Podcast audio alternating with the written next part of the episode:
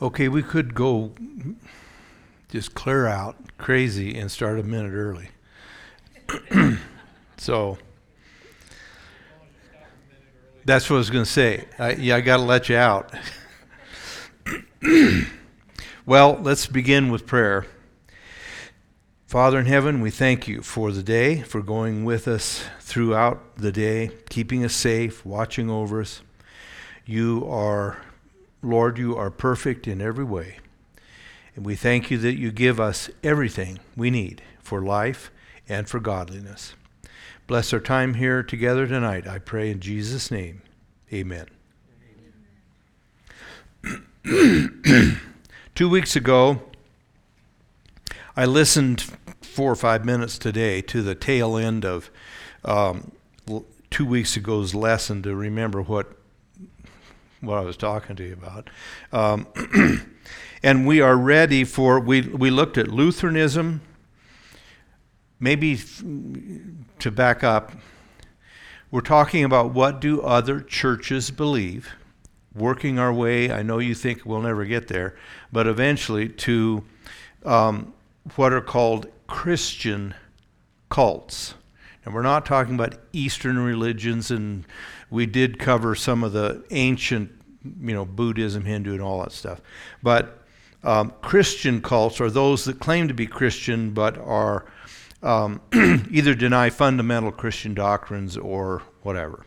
So we will eventually get there. But we're coming through now, as far as different teachings and doctrines, the period of the Protestant Reformation, which produced, um, in addition to Catholicism, it produced a number of streams of theology. And we mentioned, uh, I think we've looked at what's called Lutheranism, which um, mainly was a couple of main points justification by faith, not by works, pilgrimages, you know, all the uh, Luther's day the, the Roman Catholic Church required.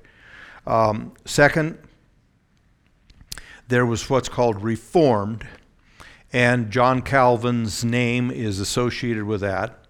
Um, that was a different stream of thinking, and we talked about it um, two weeks ago. Reformed being tulip. We'll look at that a little bit later again today. We have to repeat some while we look at a third or fourth different stream of theology, of thinking, beliefs. Then there were called the Anabaptists, which were the word just means rebaptizers. They did they were strongly opposed to infant baptism and believed only in adult baptism. It had to be by immersion. It gave rise um, to the well the Anabaptist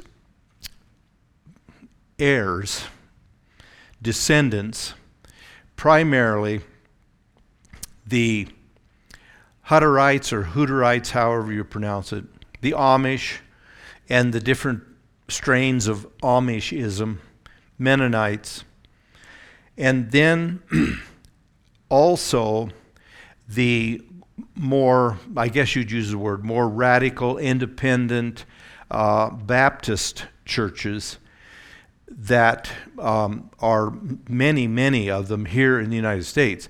The Baptists originated kind of alongside the Puritans in England after the Reformation in the 1600s and very early 1600s, along with Puritans. There were also Baptists that came to America. and Baptist denominations really developed here now, they really, not only, of course, did they believe in justification by faith, they believed in adult baptism, very, very opposed to infant baptism, and also adult baptism must be my, by immersion. But also, they had very strong positions on what we would call today separation from church and state. The, the original Baptists that came here to America, fleeing persecution primarily on the continent and in England, came here in a revolt against the civil state dictating religion. Now we can't even get there, so I'm not going to spend hardly any time on it. We don't. We're so used to um, separation of church and state. We think the whole world knows all about it, and everybody believes in it. and Everybody really likes it.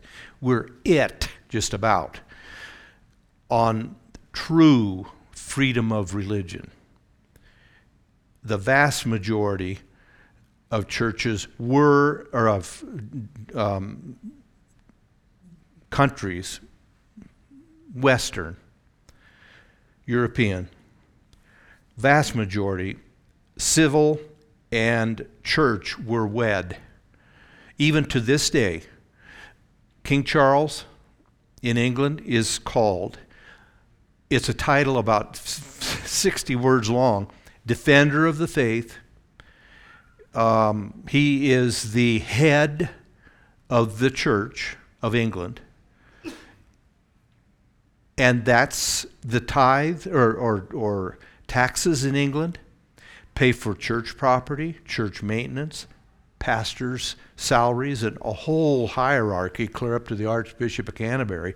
All of it is taxpayer funded. Now, Americans just you know run the streets with their eyes bugged out over anything like that. But that is the norm and was especially the norm back in the Reformation days. If the king converted to Protestantism, the whole place immediately became, at least officially, Protestant. And then all you have to do is have that king drop over dead, and maybe he doesn't have any heirs, and so his Catholic brother takes over, and now they're Catholics. And then he drops dead, and his Protestant wife, or whatever, becomes the queen, now they're Protestants. That was just accepted. We can't even grasp it. One of the tenets of Baptist beliefs and one of the points that they camped on was they don't want the state and the church to have anything to do with each other. They don't want the state telling the church what to do, and they don't believe the church ought to be telling the state what to do. Okay?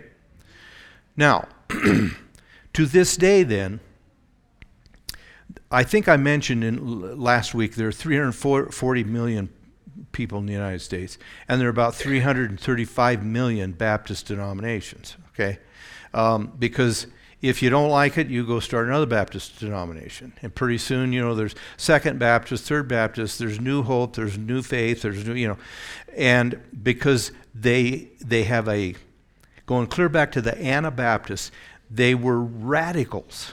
Don't tell me what to do. My conscience is my own. Not, it's not all bad, but it does produce a repetition of little little doctrinal differences. We're done with it. We're not messing with you anymore. We're going to go start a real church that believes a real truth.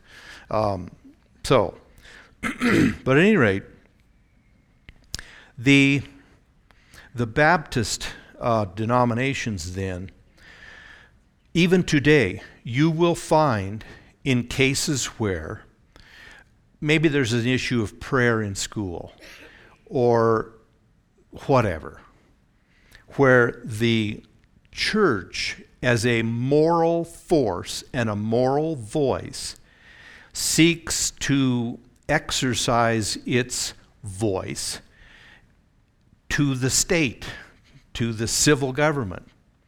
You will find some Baptists who will fight like Comanches not to mess with it.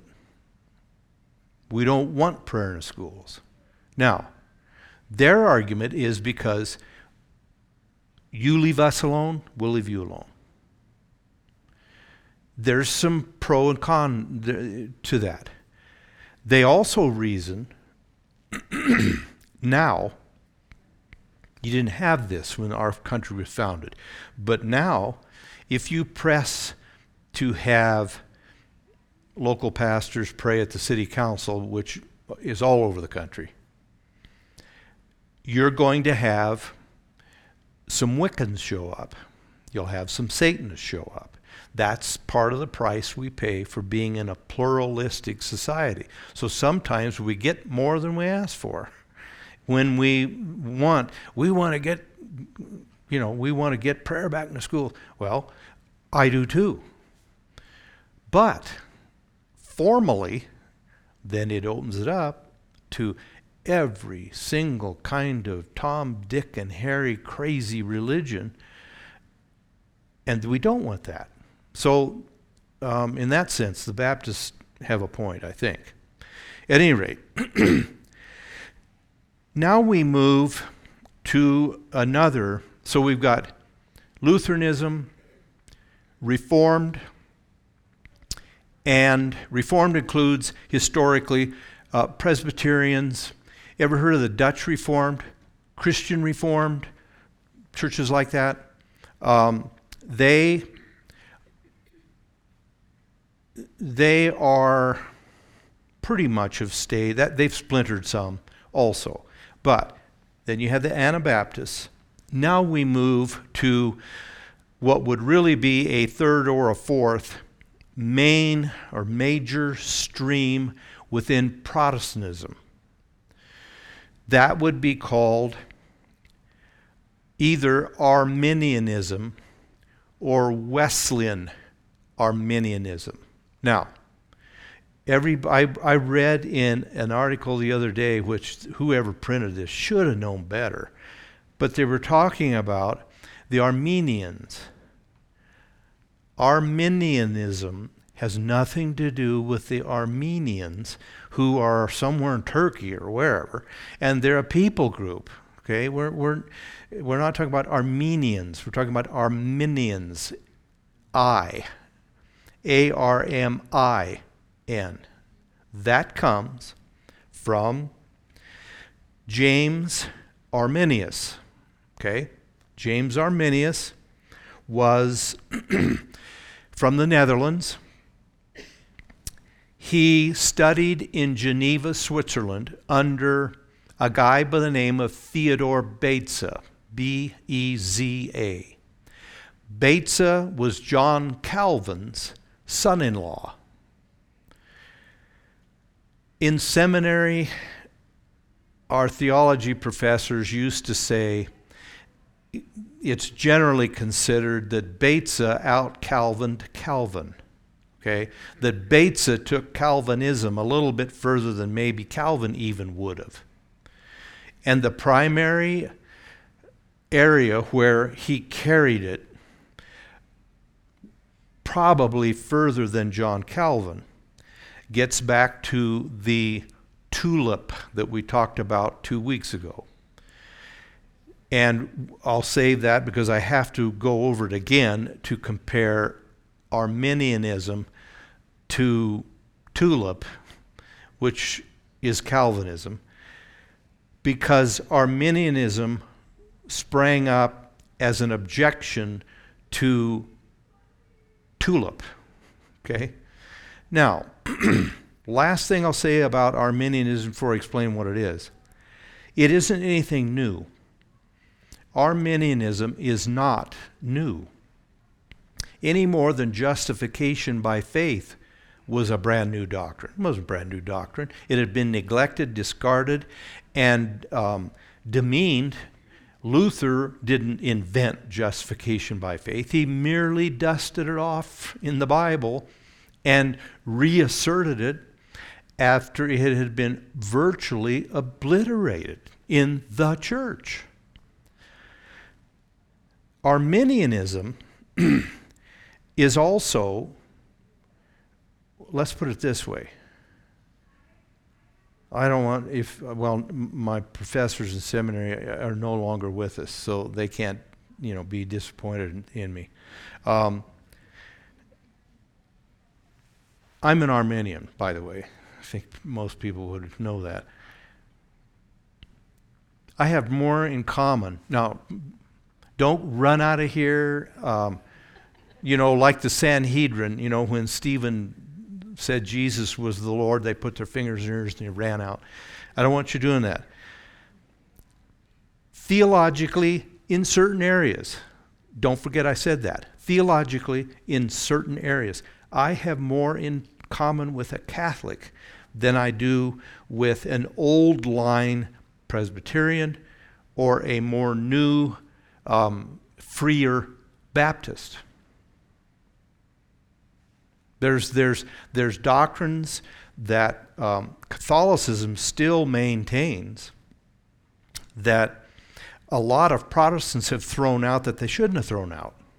I'm not talking about penance and all that stuff, but I'll get to it in a second here. Arminius was studied in Switzerland, Geneva, where uh, Calvin resided, and where Calvinism as a doctrine was born.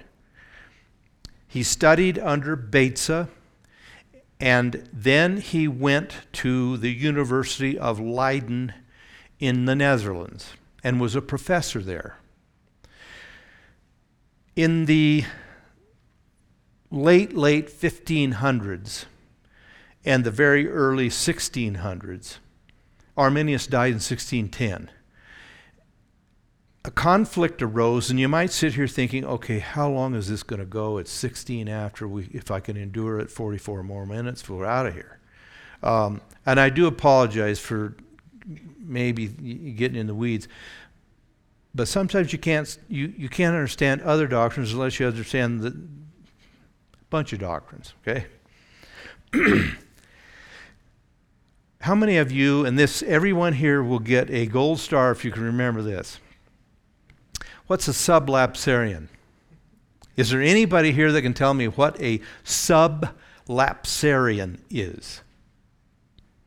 Anybody here who can tell me what a supra, not super, supralapsarian is? Where did that come from? Yes? What did you say?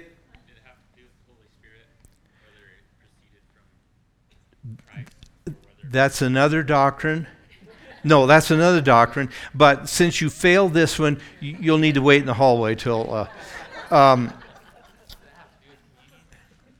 sublapsarian, supralapsarian are two different views of predestination.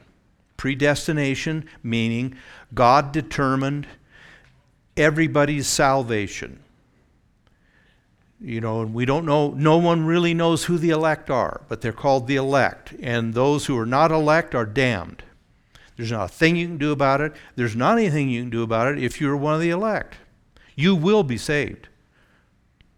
It will be all of God. It's another doctrine called monergism. Monergism is God saves you, you have no part in it. You don't cooperate, you can't cooperate.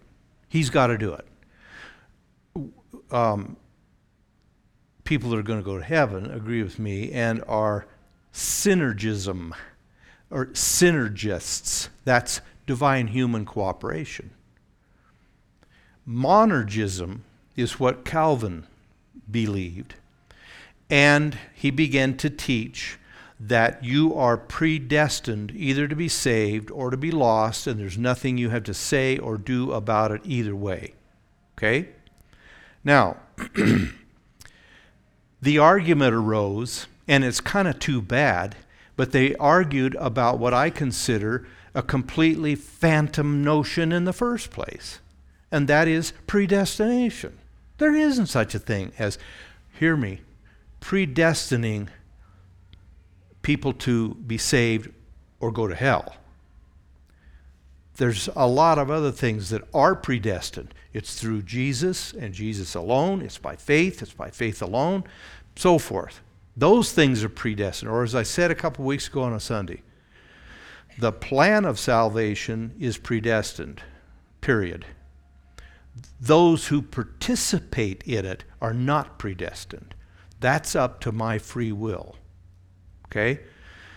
But the arguing of over predestination settled down onto when did predestinate, when did the decrees of who goes to heaven, who goes to hell occur?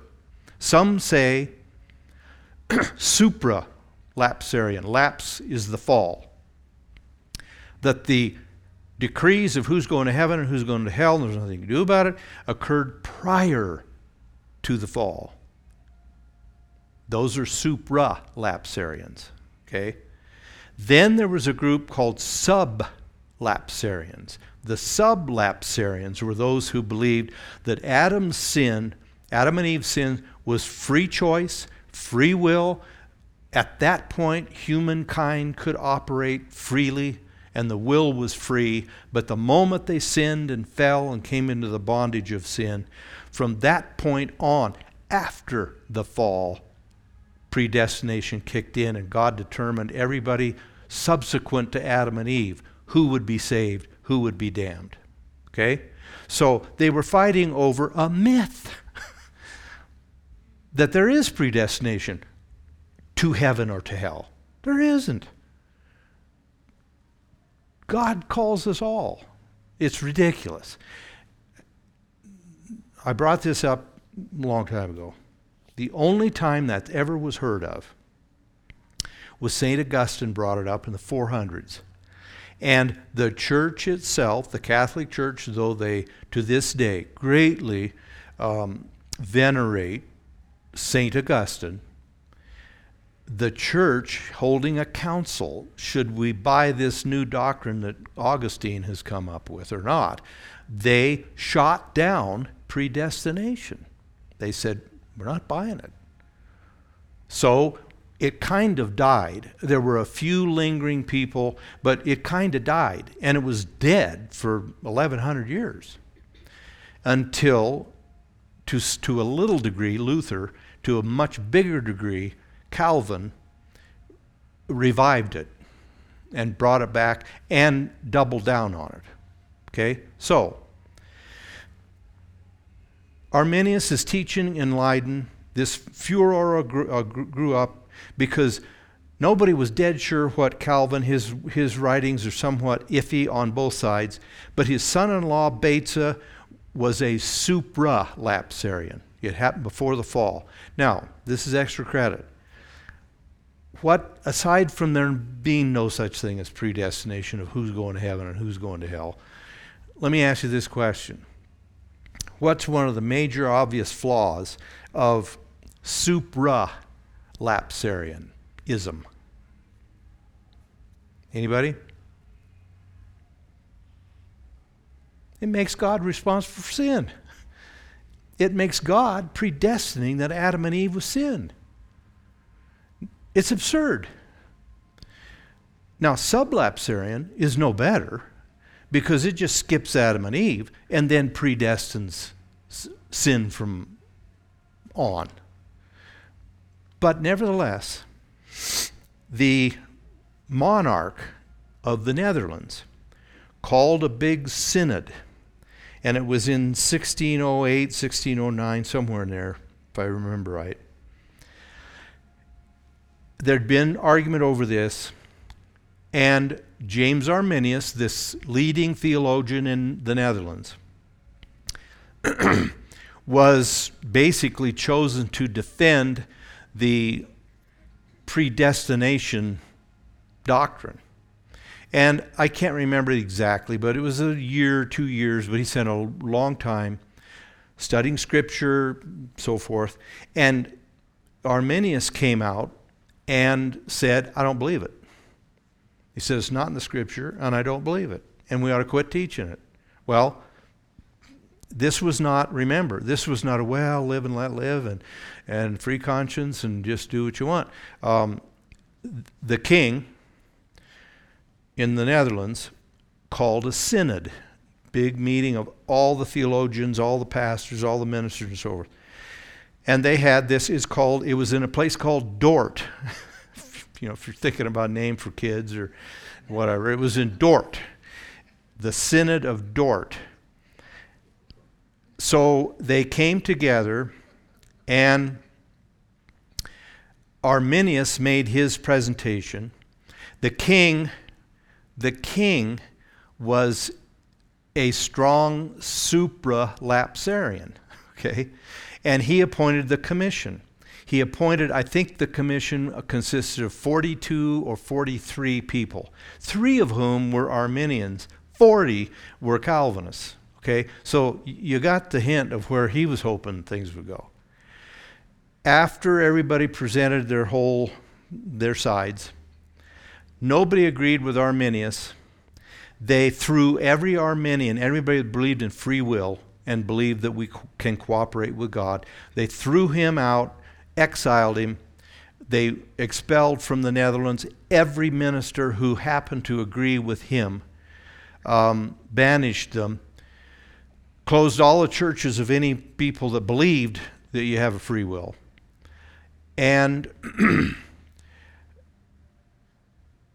but they decided that uh, the official doctrine would not be supralapsarianism, but sublapsarianism. Okay? So it was a minor victory for the people that were against God predestining prior to Adam and Eve in favor of those who said it was after Adam and Eve. Okay? Now, but Arminius, um, now Arminius died just a year or so after that. I, was, I think it was 2008 or 9 or 16, 8 or 9, that he had, that they had this synod, and uh, he died in 1610. Now, the result of that was what was called the canons. The canons, which is not firing cannons, it's standard. It's the same word we use for scripture. You know, what the canon. Um, the canons of Dort, okay? And they spelled out sublapsarianism, not supra. Now,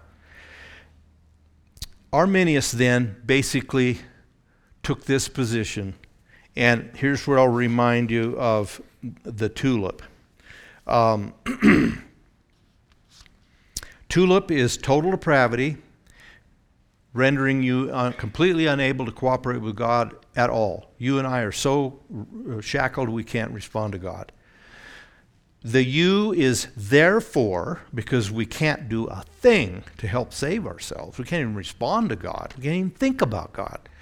You is unconditional election or predestination. God's got to pick you. You can't because you can't cooperate.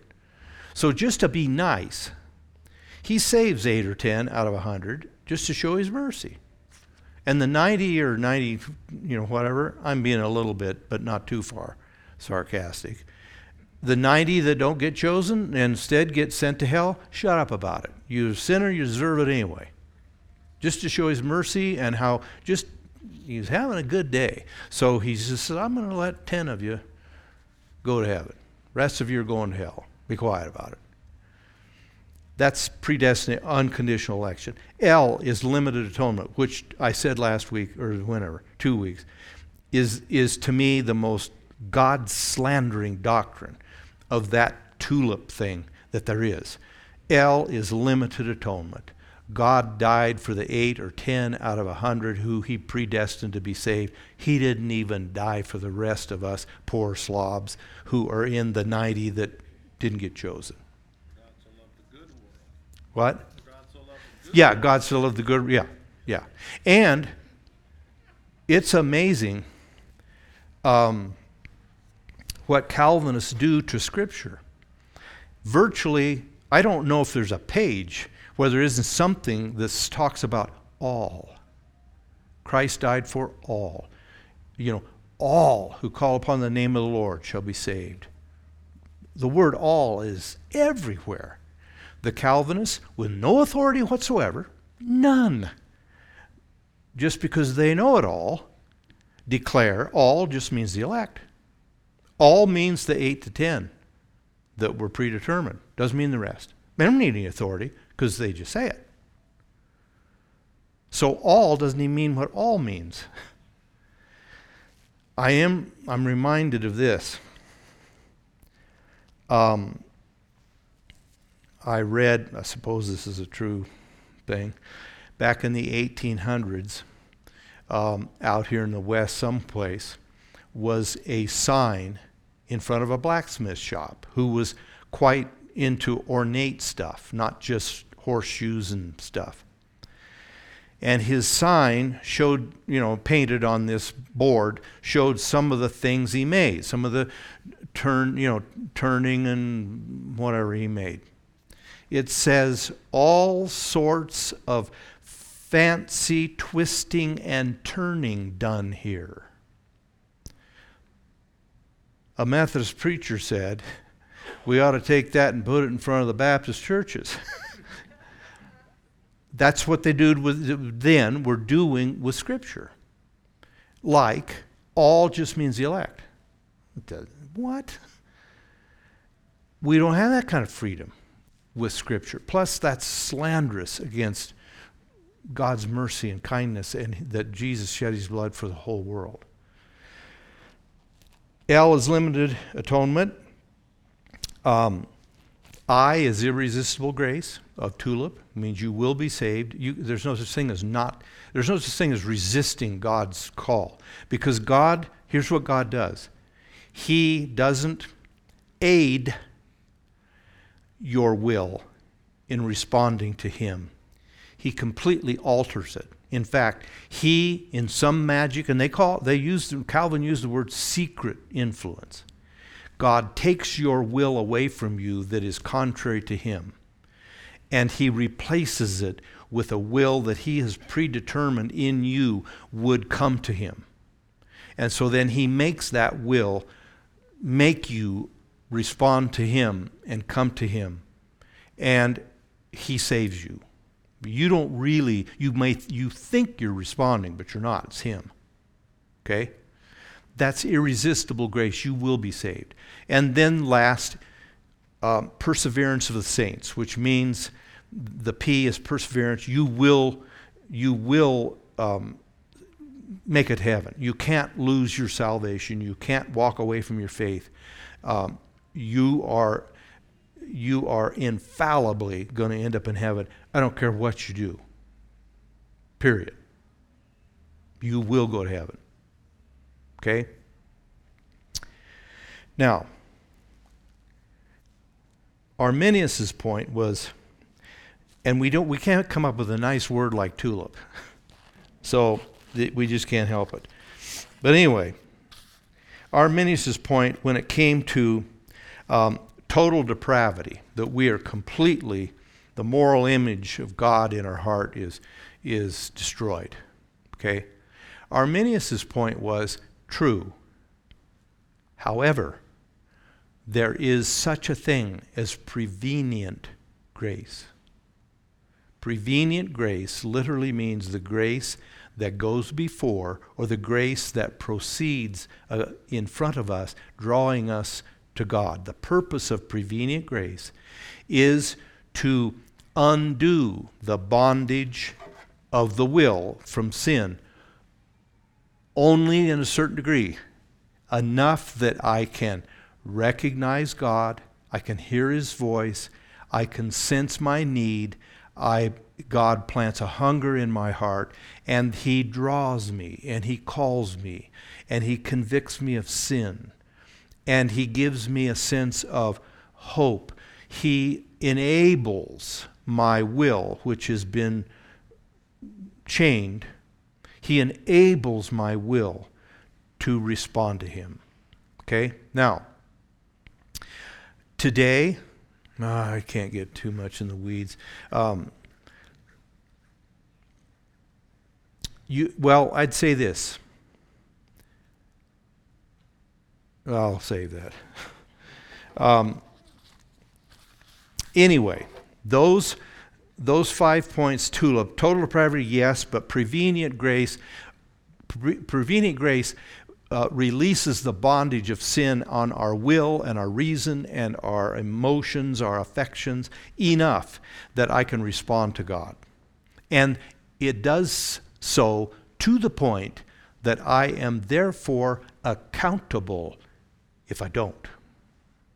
God has given me enough light, enabled my will enough, draws me and calls me that if I say no, then he is just in finally giving me my way and saying, You're banished from heaven.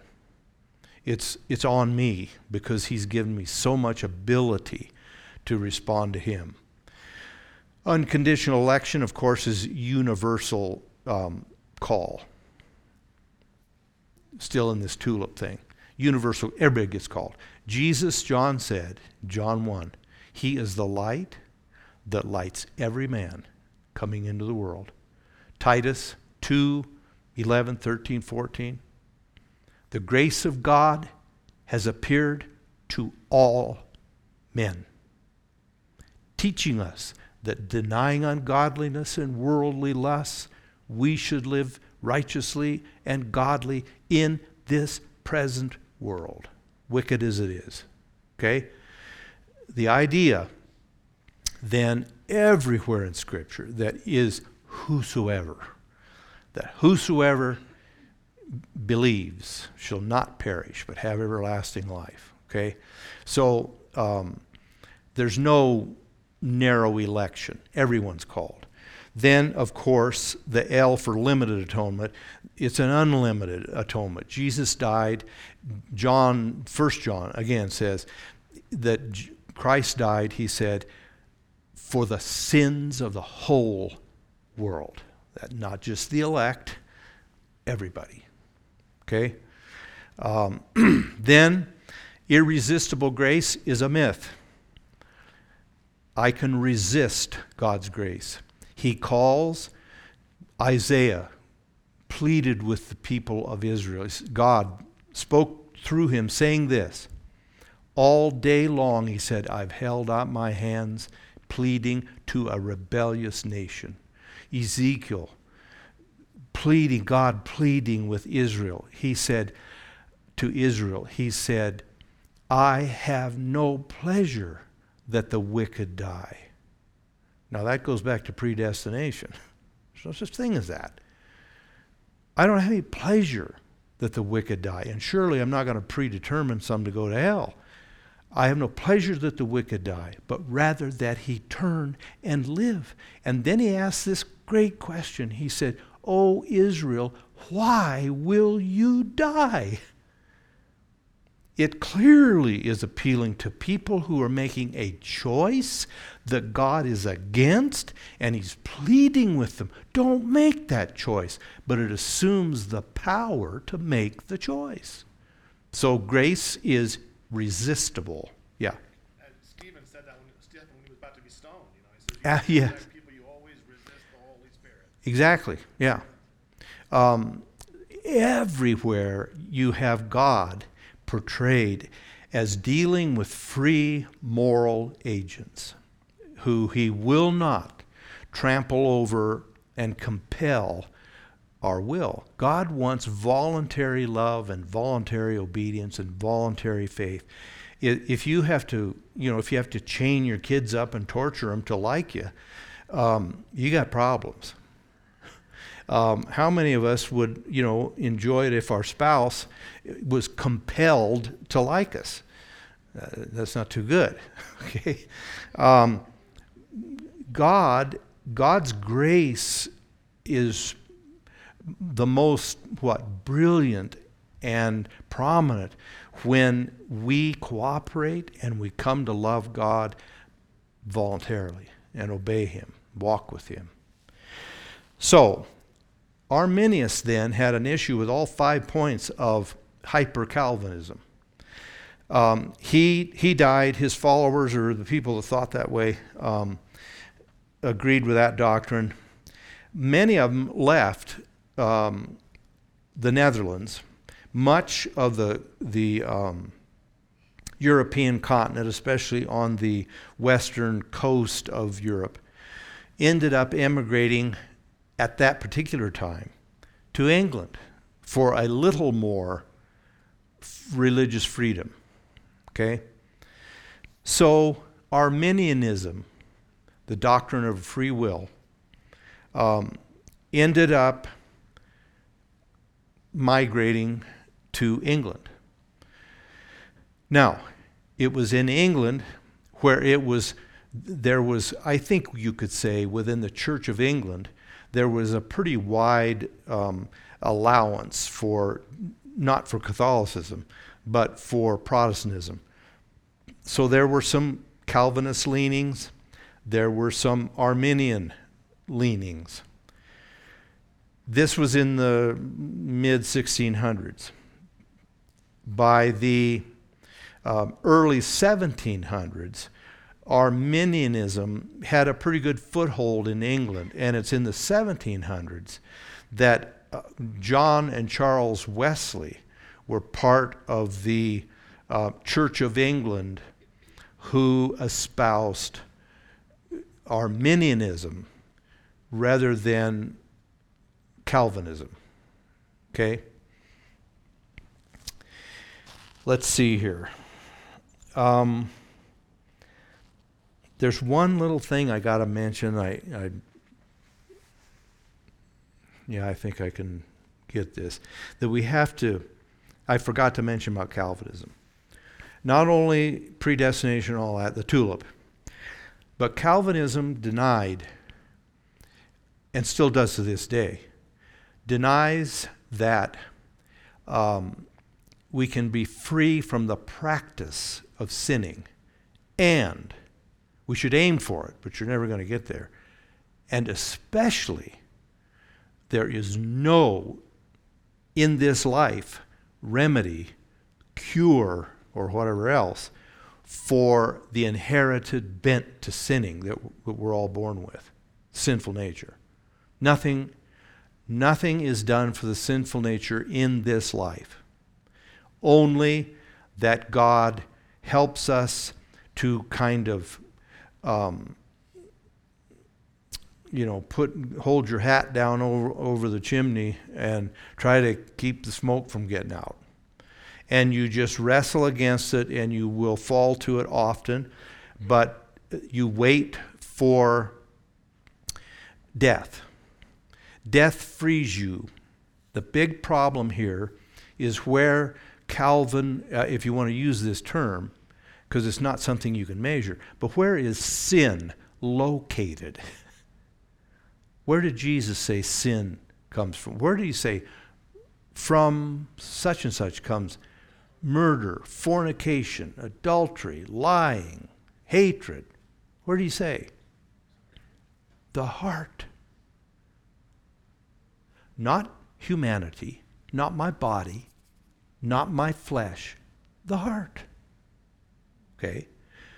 Now, if you locate sin in the fleshly body with its desires and appetites and drives, add sin in um, because it's in those drives and in all of that.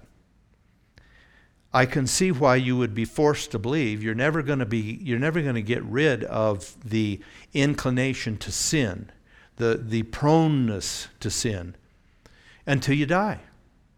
I've got to lay aside this um, corrupted body before I can be free from sin. So that's why um, Calvin, Calvinism and Calvin taught that we're to aim for. He, one thing I have to say about Calvin, he was out Calvined by a lot of his followers. Calvin taught that we should not be willfully sinning if we can at all help it. We'll never get there, but we should try hard. Okay, and of course, later developed the idea that if you are such a horrible rat as a professing Christian, it either meant one of two things. Usually it was, well, you're never saved in the first place. You're not one of the elect. Okay? Secondly, there are quite a few teach, and you might think, wow, you know, you're making stuff up, and, you know. Look, I, I just can't give names, okay? Or relation to me as far as relatives. Um, I've had private and public conversations with a lot of people who will look at you with their eyes wide open and a straight face. That if Christians are so much a reproach to God by their lifestyle and their sinning that there's nothing left for God to do but just kill them and take them to heaven. Now, you might think, well, I, I'm telling you, I know what I'm talking about. That's crazy. You ever heard of a guy named, probably haven't. you're, you're not harmed if you haven't. A guy named John R. Rice. Anybody ever heard of him? He had a magazine back in the 50s, in the 60s, called The Sword of the Lord. And John R. Rice, I've read it myself, said, when Jesus returns to bring his people home, out of the brothels, the bars, and he named all kinds of, you know, crummy places, will come the saints of God. And I read it, he said, if I am standing out in the road, he said, looking up into heaven, shaking my fist in God's face and throwing rocks towards him, he will take me with him to heaven. See, I don't believe that. okay? Um, now, that all comes, though, by denying that we can be freed from not only the practice, but the pollution of the sinful nature. What do you do with? You can't, you're not, you, you can't get away from sin. So you have something. This gets in the weeds, and I won't spend much time there, but it is important. It's called imputed, imputed righteousness. Okay? Now, imputed righteousness, there is such a thing in the Bible as imputed righteous. The word imputed means to credit or to account or to reckon. It's to account imputation in the way Calvinism defines it is God imputes to each of us that have believed, that have trusted in Jesus.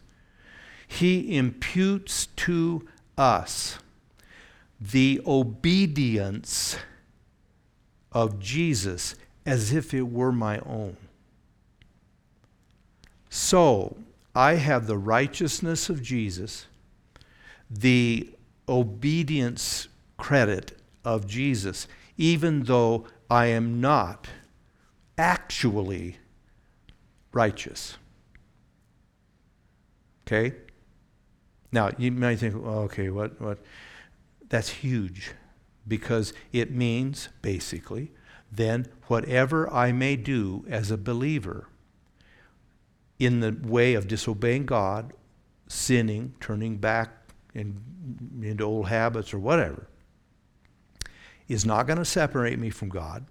It will, it may, they will say this, it may uh, disrupt your fellowship. Okay, I've, I've butted heads with Calvinists forever.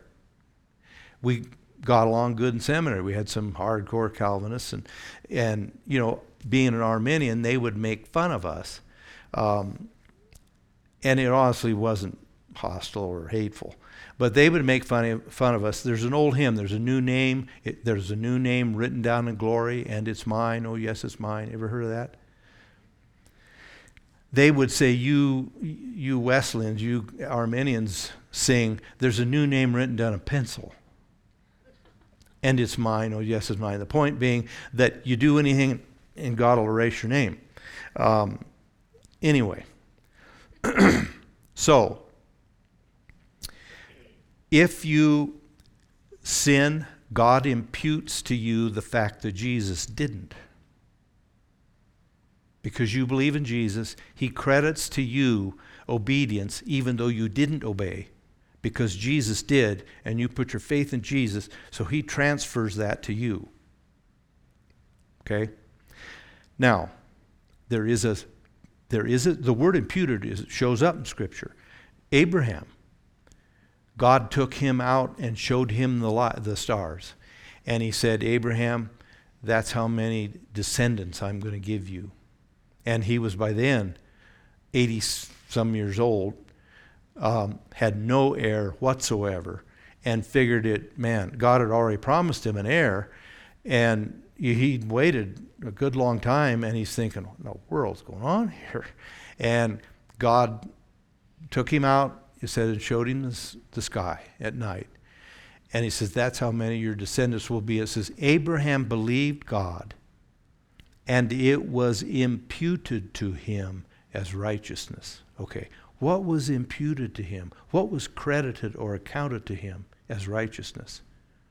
The obedience of Jesus? No. Faith. The credit of righteousness was because he believed God. Wesley put it this way God can no, the Father can no more confound me with Christ's, my obedience, or lack thereof, with Christ's obedience than he could with Abraham or David. It's my faith that is, it's particular, it's personal, that he credits to me as righteousness. Trusted God. Now, so there's a difference. Arminians say imputed righteousness is God counts our faith and our obedience, walking in the light with Him, as righteousness. And He actually changes our heart and makes us righteous. The Calvinist definition of uh, imputing Christ's obedience to me, um, it smacks a, a lot, I think, of what Roman Catholicism used to have way back before the Reformation, what was called the treasury of merit. The treasury of merit was the su, um, you know, the superfluous bank account of merit, religious moral merit, uh, that the saints had built up, that even Jesus had contributed to. And so, if people here on earth came short and they needed the, the the Pope himself or the church had the authority to dole out, you know, um, you know, papal dollars, um, papal credit um, to help us over the hump. Um, it seems to me a little bit like the treasury of merit, that if I get out of line, God just credits Jesus' obedience to me, even if I didn't obey. It basically, basically, it has God. Um, it, it's heavenly. Um, well, it, it's it's almost um, what's the word? I don't want to be too far off. Um, well, it's mythical. He looks he looks at me who just disobeyed him, credits me with obeying, and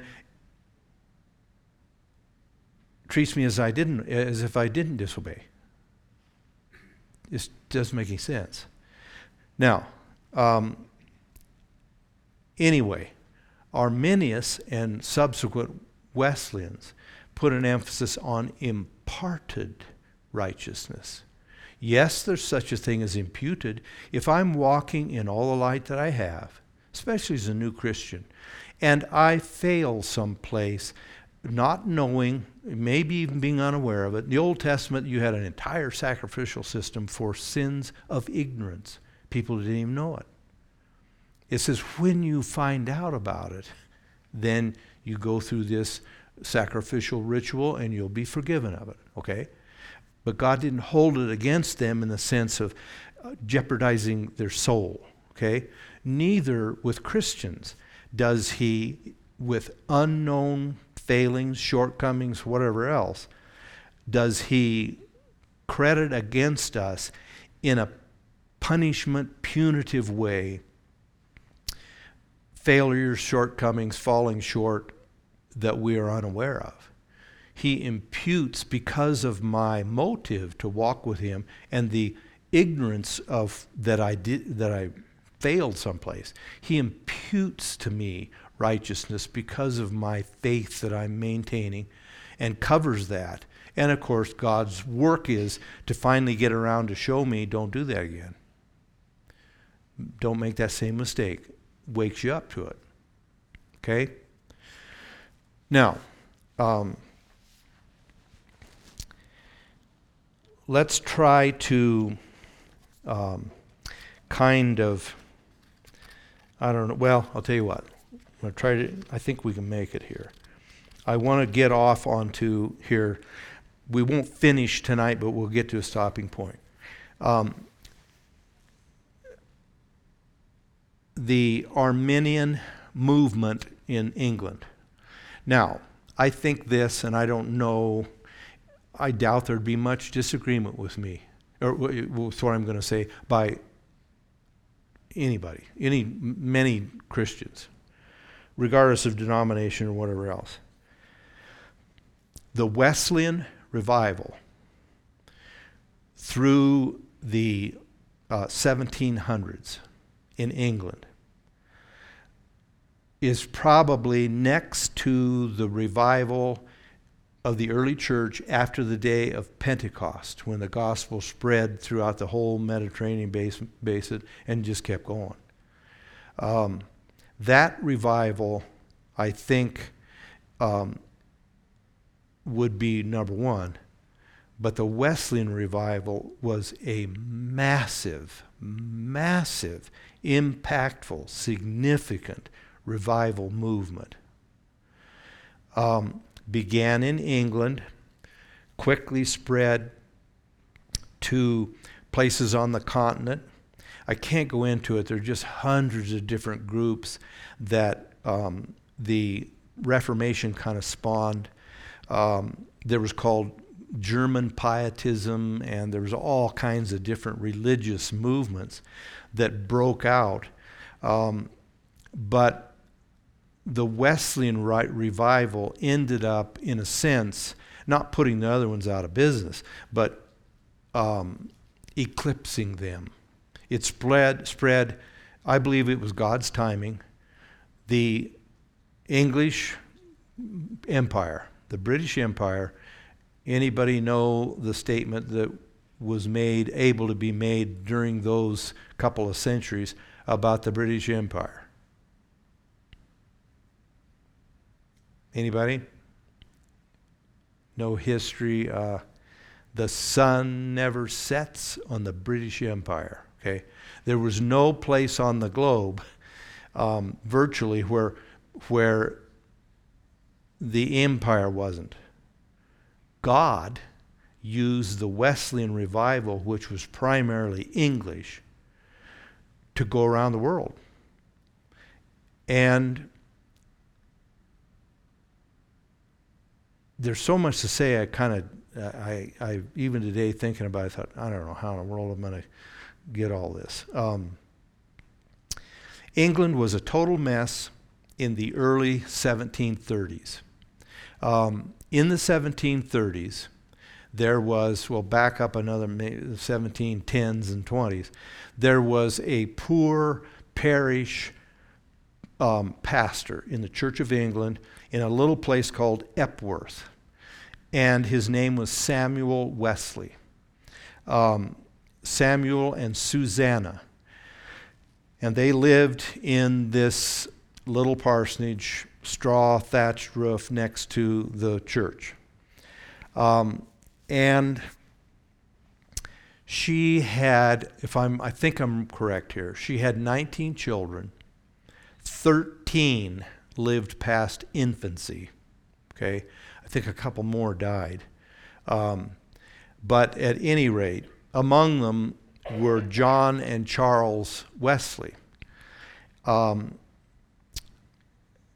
John was older by about three. He was born in 1703, and Charles was born in 1707. Okay? It's a very pious family, very strict religious. Um, I, I have a few times used Susanna Wesley. They, there's a little booklet on her and her rules for her kids. I used that once or twice, probably 25, 30 years ago, on a Mother's Day sermon, and was mercilessly, or you know, mercifully not chased to my car by all the mothers, because when you really, I, this is, I think, no, been more, more than that, because I was preaching wonderful parent sermons on when, before I had any kids. Okay, so boy, I could really lay it out as far as fathers and how to deal with kids and mothers, and I knew it. Then I had kids, but at any rate, um, they were there was no set, no snacks between meals. Very little crying was allowed. After discipline or whatever else, you knock it off. Um, with all those kids, she reserved one hour with each child per week alone. Now, here, you, one thing though, even though they weren't well to do, they had they had a couple of maids, so that makes a whole lot of difference. Okay, but anyway, and she spent one hour, she said, with them for their souls. Talk to them about God, prayer, so forth. Um, and I mean, as they were barely learning how to talk, they had to do all the prayers that you had to do in the Church of England and so forth. Um, and out of that family um, came earth or history changing two sons. Um, Charles Wesley wrote somewhere, the, net, the number's kind of all over the map. It's, some say, in excess of 10,000 hymns or poems, and some say as low as 6,000. Um, but at any rate, they grew up in the Church of England. Um, they went to, you know, private schools. They both went to, um, they went to Oxford. Um, and they became, both of them became ministers, ordained ministers in the Anglican Church. Well, um, Charles came to America with James Oglethorpe, who was the governor appointed by the king of the brand new state of Georgia.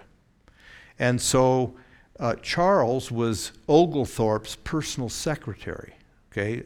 And so he came over here and he was going to try to also serve as a missionary to the Indians. John followed a bit later also to be chaplain to the new settlement there in Georgia and to minister to the Indians. Okay? And um, Charles, can't remember when he went home, he was there a couple years. I think John Wesley was there a year and a half or something like that. And John Wesley, especially, went home from Georgia a dismal failure, both in everybody else's eyes and in his. Okay? Both Charles and John Wesley are ordained ministers in the Church of England, burying, marrying, giving communion, preaching, and so forth, and neither of them knew a thing about being born again. They had no concept of being born again. Okay? You didn't need to be born again. They were infant baptized. And so, and they did the prayers every day and they did what you're supposed to do. So, yeah, what do you mean I'm not a Christian? And so, Wesley, he went home. Wesley ended up um, I might as well stay off the subject for the next three minutes and then we'll quit. Um, Wesley met some woman there, some young, well, I don't know how old she was, 20 something. And her dad was prominent in this new colony there um, in Georgia. Well, they ended up engaged. Okay? Either engaged or going to get engaged, real close. Well, somebody else in the some other guy cut in, you know, and talked her into dumping Wesley because there's no future for him. He's a priest in the Anglican church. He's going to make $50 a year. I mean, he's hopeless. And this guy was pretty well to do and so forth. So, you know, she gets engaged to this other guy. Well, no, there was nothing bad about it. There's nothing immoral, nothing illegal. And she just, you know, she broke off the engagement and marries this other guy. Well, Wesley is the pari or the colony priest. So what does he do? He denies her communion publicly the very next Sunday after she broke it off because you had communion every Sunday. And you come forward and they, you know, would serve you and so forth. And so he publicly told her she was not allowed to take communion, okay, because she dumped him. Um, normally, if you did that and it was public, it had to have been something immoral. I mean, it was assumed, boy, there, he knows something she did, and it's got to be bad. Um, well, her dad was prominent and wealthy, so he's, he goes and gets the constable and he swears out a warrant for Wesley's arrest for humiliating his daughter in front of the whole congregation by not giving her communion. Okay? So the Lord mysteriously moved Wesley about a day or two later to get a rowboat and go across the um, the Savannah, the Savannah, Georgia's where they were at, um, and get a get on a ship going back to England. he works in mysterious ways. Um, but on that ship, on the way back, there were a little band of Moravians. Okay, the Moravian is a little denomination, it's still around. There's some in, in America, there's some in North Dakota, in fact. Um, but the Moravians were very, very missionary minded. Um, they were staunch salvation by faith people. So Wesley was, you know, he'd run across that a few times, but he didn't know anything about it personally. Well, they got in a horrible storm and they thought they were going to, the ship was going down. And these Moravians, um, the, the, the seamen, they were pretty worked up. Wesley and the other people were really worked up, scared. The Moravians just held a prayer meeting and sang songs and out of their little hymnal and praised God and were just calm. And Wesley wrote in his journal after viewing that and seeing what he didn't have in his own heart he wrote this great line. He said, I went to America to save the natives. But ho, he said, Oh, who will save me? And he realized, I don't know what I don't know what they have, but I need it.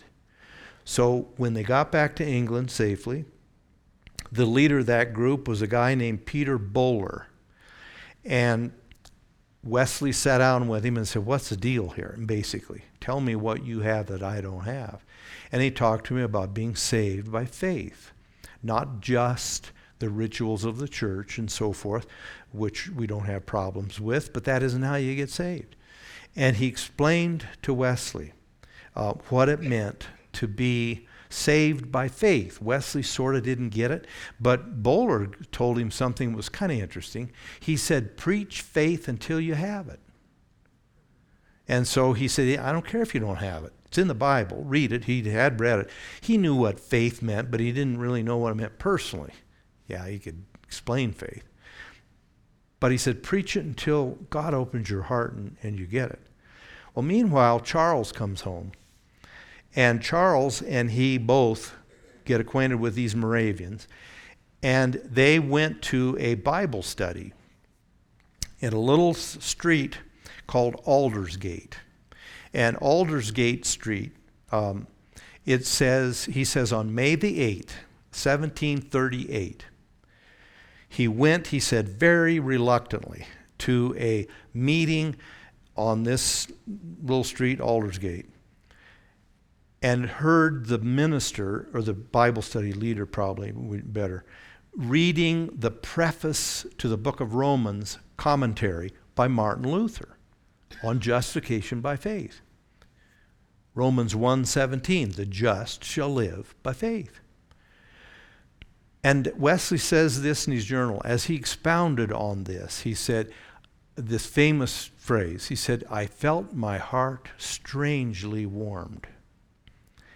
And I felt that indeed I did trust in Jesus for the salvation, the forgiveness of my own sins, and felt that I was reconciled unto God.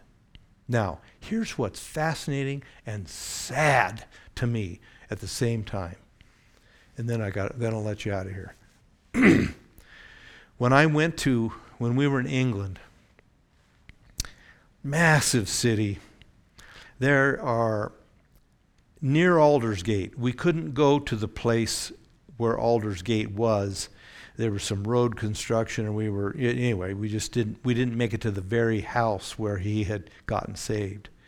But in this huge kind of mall thing, and a busy street. I don't know how many lanes and buses and those double deckers and all kinds of stuff.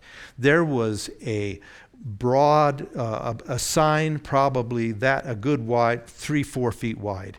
And it was kind of a waved like a scroll, you know, unfurled and kind of whatever. And it was that very statement that Wesley wrote. I felt my heart strangely warmed. And I, I stood there, there were literally thousands of people on the sidewalks, on the street, horns honking, taxis, the buses, the, and bunch of people lounged around, sucking on cigarettes and with their back up against that thing with Wesley's words on it. I looked at that and I thought, man, how sad that is. Nobody that this man under God turned a nation around. I don't have time to tell you of the the wretchedness of England. Every third door in London was a gin shop. Women, it says, routinely sold their children's clothing for a drink of gin. It was King Mob, one, one historian um, that I have his three volume history said, capitalized, King Mob ruled in all of England. They were fighting over who should have been the king, and there was a, a pretend king, and it, things were mayhem. Here's what's, then I will shut up. This is what is fantastic history, I think. The rise against the monarchy was going, Parliament was getting out of hand, and they, again, rioting everywhere. And 40 miles away, across the channel, was France. They had a revolution where the people that it started the revolution beheaded the monarchs and everybody else, who, and then ended up getting beheaded themselves. 40 miles across the channel in England, they had a revival. That's, that's God's hand over there.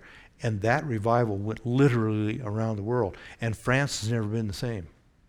They killed religion in France. To this day, like Notre Dame, they're trying to repair it, doesn't belong to the Catholic Church.